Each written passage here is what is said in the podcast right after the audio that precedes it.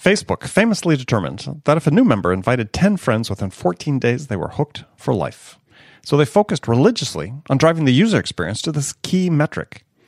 If you apply this product based approach to B2B sales, then you can identify those users that are ready to talk. And this method is known as the Product Qualified Lead or PQL. So if you sell in a freemium, open source, or trial model, then the PQL method is critical to give your sales team visibility into who is ready to talk. So talk to your data team, or better yet, partner with Whalr's team of data scientists to develop a PQL model tailored specifically for your business. You'll be empowered by knowing exactly when a user is ready to convert. To see specific examples, go to getwhalr.com forward slash Andy. That's G E T W H A L R dot com forward slash Andy.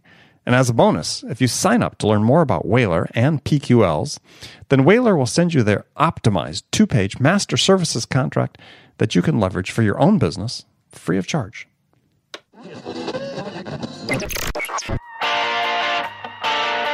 It's time to accelerate.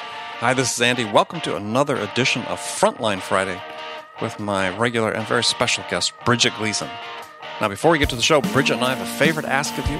Really appreciate it if you took time right now to leave a review for this show on iTunes. And while you're there, click the button, subscribe to Accelerate. Make sure you get Frontline Friday automatically each week. Also, we need to hear from you. More specifically, we need your sales questions. I mean, what can we answer for you? What challenges do you have that we can help you with? So go to accelerate.fm forward slash frontline and enter your question there. Each month, we're going to select one listener's question to be the question of the month. And the winner will receive a $50 Amazon gift card. So remember, go to accelerate.fm forward slash frontline to give us your question and maybe win 50 bucks. Hello, and welcome to another edition of Frontline Fridays, part of the Accelerate podcast with my very special guest, Bridget Gleason. And we actually have another special guest with us today. Special, special, or just special? Well, first time visitor, so I don't think he gets two specials, but uh, we can certainly right. we can certainly give him a special. But maybe before we bring him on, let's let's just you know the obligatory question: How are you doing? You know the answer. Fantastic, wonderful. I just got back from a great reunion with my family, so feeling very recharged and just great to see uh, family and spend time with people I really care about. So so, Feeling great. So, does that mean that Thanksgiving dinner, thanks, Thanksgiving care, dinners are always Thanksgiving dinners are always uplifting because you know you'd go against uh, many decades of tradition. Just family reunions are supposed to like bring you down. I know, I know, and you know what? They don't, and and maybe it's because so we get together. Um, it's actually it sounds sad, but it's it's the anniversary of my father's death, and he died uh, 27 years ago. Mm-hmm. And we've got together every year since then, and it's just become this great time for all of us to be together. Not pressure around who's cooking what and what does it need to look like. And we always go to a different place. And I think it's just a time for all of us. We feel a lot of gratitude that we had this great dad, this great role model in our lives, and we're super close. So we definitely have our issues. Let me let me be clear. I mean, the family reunions, there's always a bit of drama, but I think generally speaking, um, it's just been a really great time for all of us. So that yeah, sort of carries over into the the uh, into the week. Yeah, and your dad is probably wherever he is thinking they waited till I died to start these parties. uh, no, if you knew my dad, you would know. No, no, he, no, he, no. no. He was he was he was right there in it with us. He would be really happy that All we're right. carrying on this tradition. All right. Perfect. Perfect. Okay. Well, speaking of parties of a sort, we have we've got a third party that's joining us for our broadcast today, which was something we've been doing a little more frequently. And so I'm going to let you introduce them. Wonderful. Well, I am so thrilled to introduce Josh Phillips, and I have the privilege of working with Josh at Logz.io. He heads up our account management uh, team, and he's based out of Tel Aviv. Um, and just has been a really, really valuable part of the team, certainly since I've joined, and really helpful for me. Mm-hmm. So excited, Josh, to have you on the show. Hi, guys. I am super excited. So uh, I'm going to go on up already. This is the first time I've ever been on a podcast. So uh, I got a big grin on my face right now. well, that's good. That's good. We're, we're glad that we're able to be a source of excitement for you. Um, so, well, Josh, welcome. Nice to meet you. Pleasure. And thank you for, gosh, staying up late. What time is it right now in, in Tel Aviv? Oh, it's uh, 8.20. Okay, uh, not, not, not so too bad. bad not too bad. Okay. okay. All right. Well, good. Well, we're going to so, Josh, why don't you just tell us a little bit about what you do, and then we'll we'll talk about the Great. topics we're going to yeah. get in. Um, so uh, I, I, work for for Logz.io, um, and uh, as Bridget said, I, I, head up the account management. That means for our customers, uh, I'm in the front line.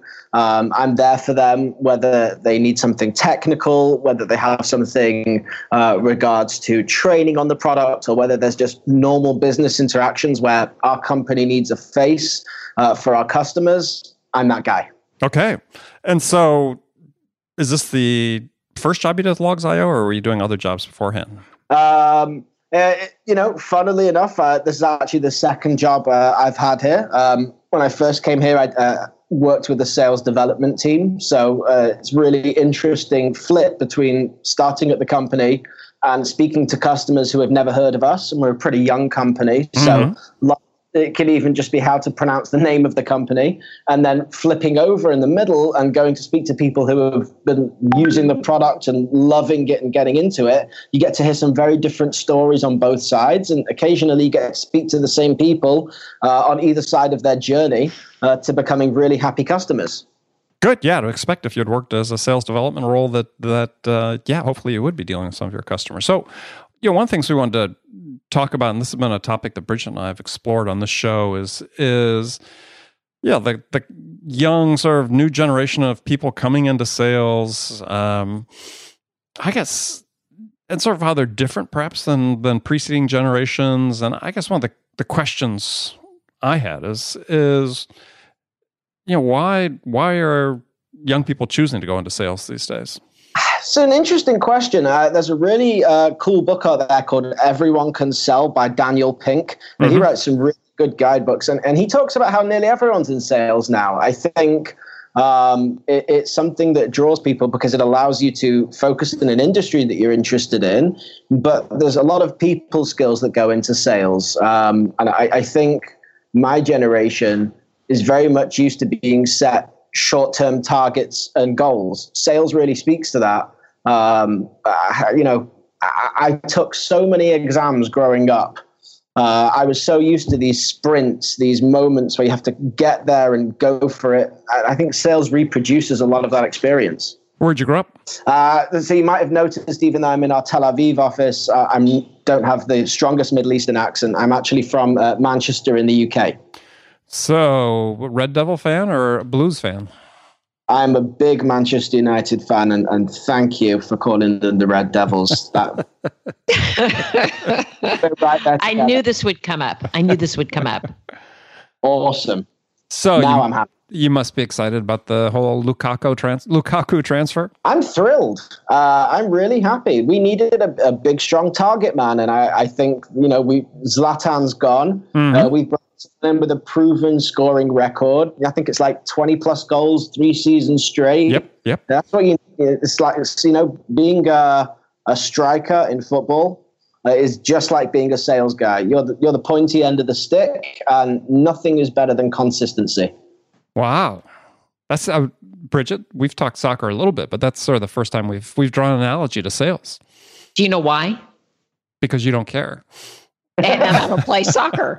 Right. So, of course, I have no analogies to draw. I have nothing to add. And so, you know what I do? I end the conversation. We, we digress. That's why. That's huh. why. Huh. Okay. I know it's strange. It's strange. I only want to talk about what I want to talk about. Okay. Okay. I have a question for you, Josh, Andy. Oh, for, for, okay, so, for me or for Josh? Uh, I'm going to talk to, I'm going to ask, I'm going to direct it at Josh, and you can also offer your opinion, Andy, after. Okay. Okay, thank you. As you can see, Josh, Josh is not um, a surprise. I can be bossy periodically. um, Andy laughs because he knows that too. So there are these stereotypes of millennials, and there's all all kinds of them. And I'd love to get your perspective. Number one, you are a millennial. Mm. You've managed millennials, and mm-hmm. you. I mean, these are your people. So yeah. one of them is the sense of entitlement, and kind of a sense of entitlement, and also um, feeling like they deserve a trophy just for doing their job. How would you respond to that? Do you think that's true? Do you think that's accurate? Um, I would just love to get your reaction to that. I actually do think it's true, but I, I, don't think it's for the reasons people think. And I think it speaks to the changes in our educational cultures. Uh, you know, I said a few minutes ago, in my experience growing up, we would have not just like pop quizzes, but tests that and exams that you would have to work for that would go towards final grades. And you get used to this process of constantly being given uh, incremental targets and you have to hit them and you have to hit them. And so you, you get used to this. It's kind of like a Pavlovian response, you know, action, reward, action, reward. I don't think there's anything wrong with that. I just think it's a very different working culture to people from previous generations. Like the baby boomer generation, I don't think was brought up with quite that um, give and take back and forth. And so you end up with a breakdown where people have different ways of working. You don't always understand why they're working in different ways. Does that make sense? No, so let me. Like, you know, no, no, no. Could you could you be more that, clear about that, Bridget? No, no. I I know. I don't know how that relates to this entire. Like I don't know how the short sprints relates to a stereotype of being entitled or. Ah, well, getting a trophy just for showing up, like well, getting it. So, the question I have, Bridget, do you think they're true? The stereotypes? Uh, no, I don't. You know? I haven't, that hasn't been my experience. That hasn't been my experience, but I don't know if it's, it's because it's a, a selective pool that I'm hiring because I, I hear this a lot. But you know, Josh wanted to give us a, want us to give him a trophy for coming on the show. I know exactly. Well, unfortunately, he's not going to get one. But um, no, and I, I, guess I would say also just Josh being an, an as an example. God, I mean, uh, one of the things I love about working with Josh is here's a guy that actually I never feel like he, I don't ever get the sense of entitlement from him ever. Like Josh does, if, if he, if somebody, if I needed somebody to clean a window and that would help, I am very confident that if it was going to help the customer, Josh would be the first one out there with a Windex and a paper towel cleaning it. So I don't I don't sense that, but I guess so I I I'm curious about these these stereotypes because you read about them all the time. And well, I guess my the reason I said no, um, Josh White didn't make sense is you feel like yeah that seems true, and you're tying it back to maybe entitlement's not the right word, but they're they're used to uh, these sprints where there's some sort of recognition or feedback given frequently. Very much so. I, I think it's a misunderstood thing. I think it's true that uh, like baby boomer generation see these behavior patterns and they say to themselves, if I saw these behavior patterns in somebody who's my contemporary, that would clearly be a case of this pe- this person displaying, uh, you know, a sense of over entitlement. But I think the same behavior patterns mean something different from a millennial. When when I was uh, must have been about seven years ago now, when I was finishing up my my master's program, I saw this article. I actually got it on my screen now because it had these five tips for people going into the workplace, and they really hit home. There was um, if you only do what you're told, you excel, you'll excel. These are like lessons that you're taught going through the modern education system, where this is even true in, in, in, in, in university education and even in advanced degrees. You get taught that if you do what you're told, you'll, you'll excel. In the workplace, that's not true. If you only do what you're told, you'll be average. You won't be anything more than that. You've got, you've got to do what others are willing to do and do it better. And then you've got to do what they're not willing to do. And it's a real headspace change from just thinking that, you know, here's your crib sheet, learn this, do this, the professor's told you the answers, and you'll get a pat on the back. Uh, a lot of people in my generation, um, you know, they they don't understand why they're being micromanaged because they're always being congratulated on crossing the next boundary. When they hit the workplace and they start being micromanaged because they've not earned the confidence of their manager, they're really surprised. Well, why is this person telling me what to do all the time? It's, a, it's a, and, and then the manager goes, "Wow, this guy thinks I'm just going to let him fly free when I've not had a chance to make sure he's good for the job." Neither of them are wrong, but they're working at completely cross purposes there's like a whole bunch of others, but I think the, the first two are, hmm. are good illustrations. Yeah, I think I think that this whole idea of entitlement is is sort of a misinterpretation of sort of either by boomers or Gen Xers of of the millennials because you know one of the things that that seems to be the hallmark of a millennial generation is this just this idea is well why do things have to be this way? Right? And and you know that's interpreted as a sense of entitlement as opposed to yeah maybe there's a better way to to get this accomplished. And you know they're not content to serve serve their time as we did sort of when we were when we were younger i mean i was fortunate enough to, get promoted quickly into my first management job and get on that track but you know a lot of companies you you were looking at you know just coming and do your time for five or six years until you know someone would think, hey, it's your time to we'll promote you. So yeah, they they believe in a meritocracy more so than than I think that you know preceding generations did. And yeah, I think that's part of what people sort of interpret as entitlement. It's it's really just impatience to some degree, but impatience and oftentimes motivated by the right the right things. I mean, I you know, I think this whole idea of the participation trophies and so on, I my kids were millennials, are millennials, and you know the first thing they did with the participation trophies trophies were throw them away because they meant they, they meant nothing to them. Because no. You know they they were of the type. Maybe it's just them, but I'm sure that a lot of their friends shared the same thing. It's like, well, the parents wanted to give this, so it doesn't mean anything. You know, sort of like the games when the kids were young playing playing soccer, and and you know the parents all around saying we're not keeping score. And I'm saying, but the kids all know what the score is. and even when they were six years old, they all knew to a goal exactly what the score was, right? So, yeah, a lot of this, I think, is the parents, not not the kids. Mm-hmm. I, I mean, uh, please, Bridget. Well, I was just going to say the I, I hadn't heard it described that way, Andy, but I do think it makes a lot of sense. The entitlement versus a meritocracy, and Oh, God, we're dating ourselves. But sorry, Josh. Andy and I are like. I'm a millennial. I'm a millennial. What are you talking about? Okay, so we're early on, and our set. You may be old, yeah, but the, not me.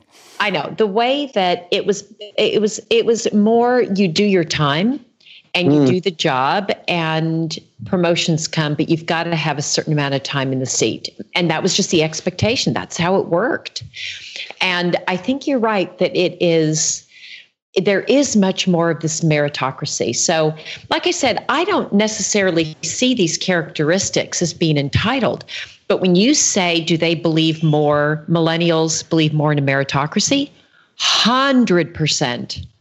I see that in spades. And maybe it's, it's just putting a different label or a different uh, way to look at this impatience, perhaps, that they have that is not necessarily a bad thing if I can do the job and I can do it faster and I can do it better, I, I want to be able to go and get that next, that raise or that position or that job.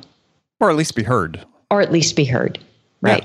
Yeah. yeah. Well, I think that's, and I think that's, that's the struggle I see that, that so many boomers have and managing millennials is just, yeah, it's like, who are these people that think they should have a voice?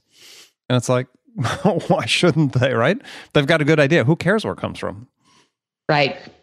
I think I think technology increases transparency, and transparency uh, is very helpful towards people who pursue a, a meritocratic workplace.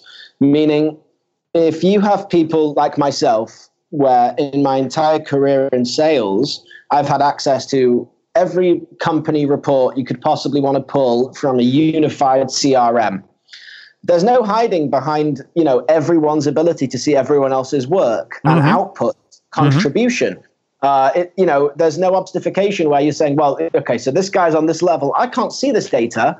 Um, so, you know, the, that meritocratic aspect falls away. The more you see, the more you desire to compare people on a, on a level playing field. Yeah. Well, I think at sales, it, while there weren't always CRM systems, uh, mm. I'm going to talk to, to ask Bridget about this, but every place I worked, there was always a sales board. Oh, yes. And it, and some of them were just like they would do it by hand. But oh, every yeah. day, I remember at Xerox, every day, there were maybe 30 or 40 of us. There were a lot. And every day, you'd walk in and it would be updated who was at the top all the way to who was at the bottom. So we didn't have as much visibility as we have today, but there was always this this ranking. And and maybe it goes back to Josh what you were saying earlier about how sales millennials are drawn to sales because there is this immediate feedback. Where am I? Where am I? Where am I? Am I number one? Am I number five? Am I number 30? Mm. it, it, definitely plays into the headspace. And I, I also, you know, sales has kind of, um, sales is one of those things where a lot of people move through it and people will jump between sales jobs. And the sort of job security that you guys are talking about, I mean, you know, five or six years, like to sit in a seat. I, I know very few people. I'm, I'm 33, by the way. So, you know, some of my colleagues have been in the workplace now for a considerable period of time 15 years. I know very few people who have done six years at the same company. It just, there just doesn't seem to be that sort of staying power, both with employees and employers.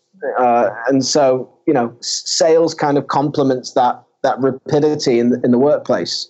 Well, I think yeah, I think it's sort of um, well, what what I was referring to, I think Bridget as well, is when you're doing your time is to get promoted, you had to be making your numbers that whole time. I mean, to to stick around. I mean, you were going to be gone if, if you weren't making your numbers pretty, right. pretty quickly. Um, yeah, companies were very ruthless back when we started. And I well, I'll, t- I'll talk what I did. It's not that long ago, but um, is uh, is that yeah? I mean, they had high overhire intentionally and with the goal that they were going to just they're looking for nuggets of gold and the rest are going to go pretty darn quickly.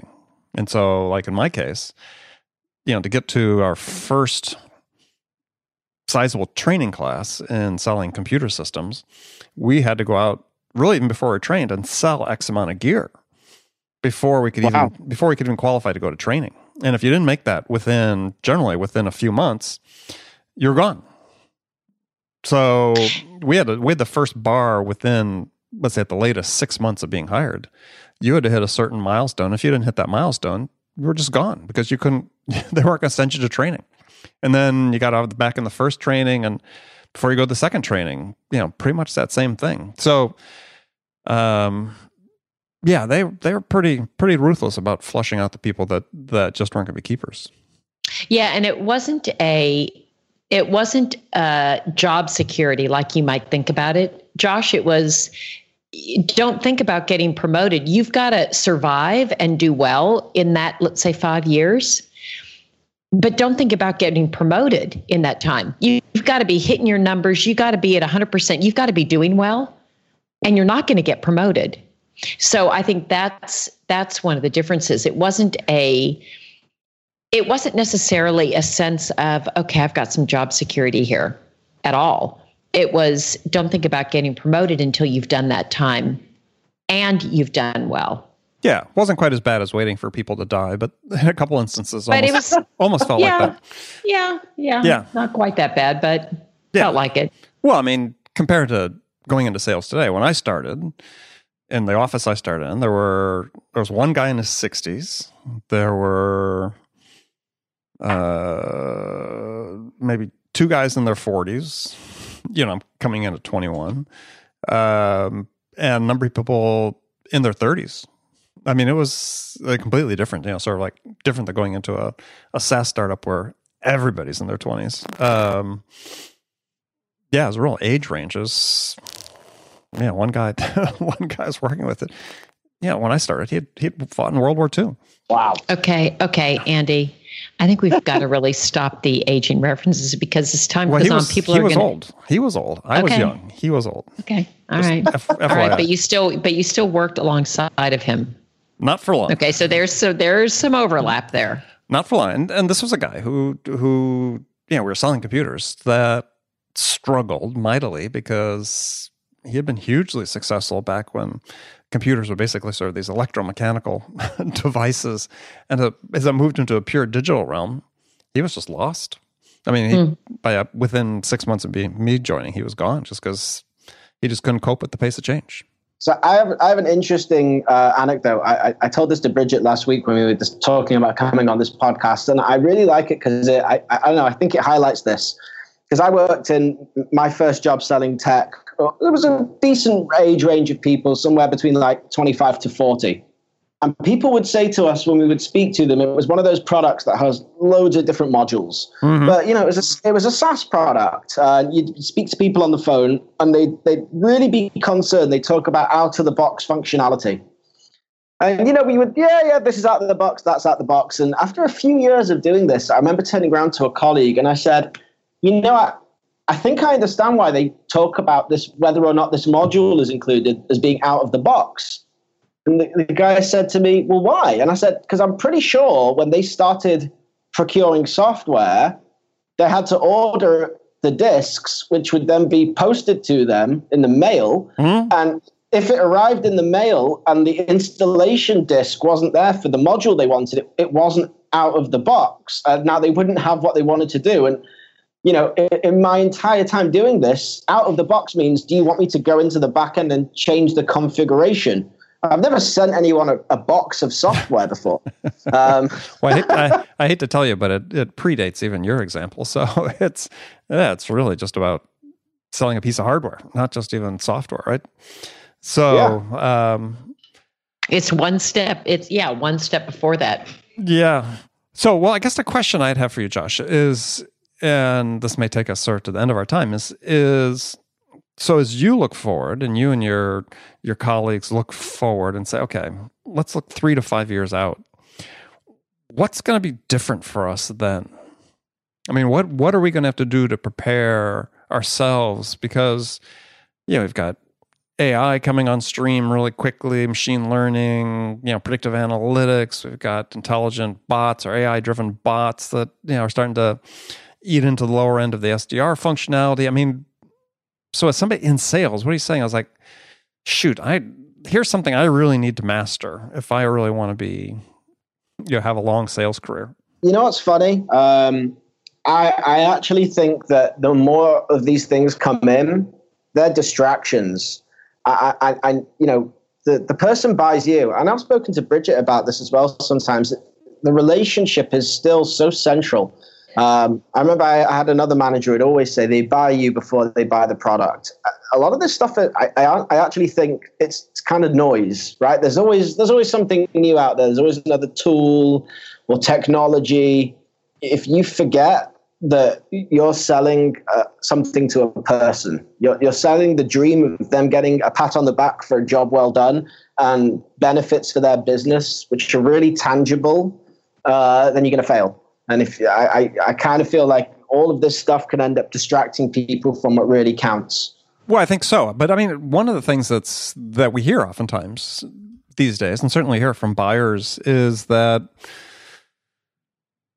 yeah, we've got a, a generation in sales that's easily distracted by technology and other things, and that one of the things that's really suffering is this ability to connect and engage with the other person. In fact, you look at you know a lot of the technology we use to reach out to prospects that's sort of thinly personalized, uh, not very human communications, as I call it, and that sort of you know flows sometimes into sort of the interpersonal part of it. So I understand. I mean, I think your answer is the absolute right answer, but it's to me the bigger concern is you know how do we get more people to sort of understand that?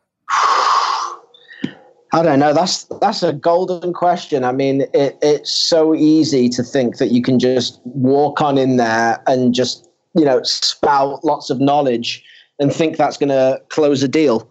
Uh, I, a few times, Bridget said to me, "Don't have happy ears." You know, don't don't let your own assumptions about what's going on take over. And and that process of of listening.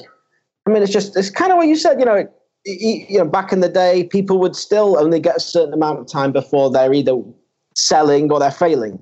Um, I don't think you can fake this stuff. Either you can listen to people and communicate with them and build that connection and, and use that to drive a sale, uh, or, or, you can't. Um, yeah. Teaching it, I, I think you got to listen to people who have danced the dance before and, and, and you know, not get too concerned with what your own conceptions are. You know, remember that there are other people who know more than you. Like Bridget. Happy ears, Bridget. You hadn't used that with me before. You've been holding back. I, t- I like to hold back. I mean, I know we've done 95 of these, but I have to save something for 96, 97, 98. If I told everything like in the first 95, you'd you'd get somebody else. All right. I'm just this is job security, Andy. Okay. I can't tell you everything right off the bat. You got me on that one. Just imagine, imagine what's going to come between 100 and 200. I've got well, lots more stuff. That's going to be hard to top happy ears. So, um, yeah, no, I think that's a it's a great point, Josh, and it's and I think that is the the central challenge is that that people tend to look at technology and think that it's going to replace sales in certain dimensions, which you know, it may in certain certain areas, but in the main, what the technology is, I, you call it a distraction. I think more than a distraction, it's it's a spur to understand that if you want to have a successful career in sales, you actually have to become more human in the way you interact with people, and not not less. And the, being more human is a challenge. It can be. I, I I meet so few of my customers. They live all over the world. They they barely will see a photograph of me. Um, sometimes remembering just to look up their LinkedIn profile or their social profile and give them a context in their career journey or their hobbies, uh, that can be the difference. Um, it, it's so easy just to get used to sending emails and, and doing WebExes and you know you're just flying on your own and you, you can, it's easy to lose track of that human element. Mm-hmm. No, absolutely, absolutely. Bridget, any last questions before we have to sign off? Um, my only question, Josh, do you think do you use um, Skype or WebEx with video a lot, and do you think that that's helpful? Since, as you said, I know you've got customers all over the world. Do you tend to use that so that there is that face to face, and do you find that helps? I try. Um, I don't always use the video portion because I'm aware that it makes people uncomfortable. So usually I'll start video calls with the video part off. If they put it on, I'll turn it on with them. But often they prefer not to look at me. Um, I, I don't know whether that's a reflection. Don't take that personally, Josh. Don't take that personally. I, I try not. My wife tells me it's it's only part of the reason they don't want to. Okay, good, good. Someone um, needs to be honest with you. um, but uh, you know, actually, funnily, some of them don't even want to do a call. A lot of them just prefer chat and email. They're too busy uh, to take time out for me, and so I got to try and grab their attention any way I can. All right. Well, good. Well, Josh, thank you so much for joining us today. We'll we'll make sure to have you back on the show again. Uh, I would love that. Thank you for having me. Hopefully, your thank first you, Josh. yeah, hopefully your first experience on a podcast was positive. I'm not crying yet, so this is a good start. All right. Okay, well, good. Come back the next time. We'll work on you. thank you. All right. Well, good luck to uh, Man U this year. Uh, oh yes. I have to admit, I'm a Liverpool guy, so you know. Oh, I'm glad you waited until the end to tell me that. That would have changed the complexion of the whole conversation. Exactly. Exactly. He probably knew go. that. I knew that, yeah. But as I remember, one of those two teams is playing Champions League this year and one isn't. So anyway, yeah. So here we go. Actually, Man U is playing, aren't they? Because they won the Europa oh, League. That's right. They snuck in snuck in the back door. Okay. They weren't. It, good. it works for me. They weren't good enough to qualify the regular way, but they did get in. Yes. Okay. All right, Bridget. As always, wonderful. Great to talk with Great. you. Great. Likewise. friends, thank you for spending this time with us today. Make sure you come back again next week. Listen to another episode of Frontline Fridays. Of course, every day during the week, you can listen to uh, another episode of Accelerate, just as Josh does to keep current on sales things. So uh, thanks for joining us. Till next time. All right. Have a great one.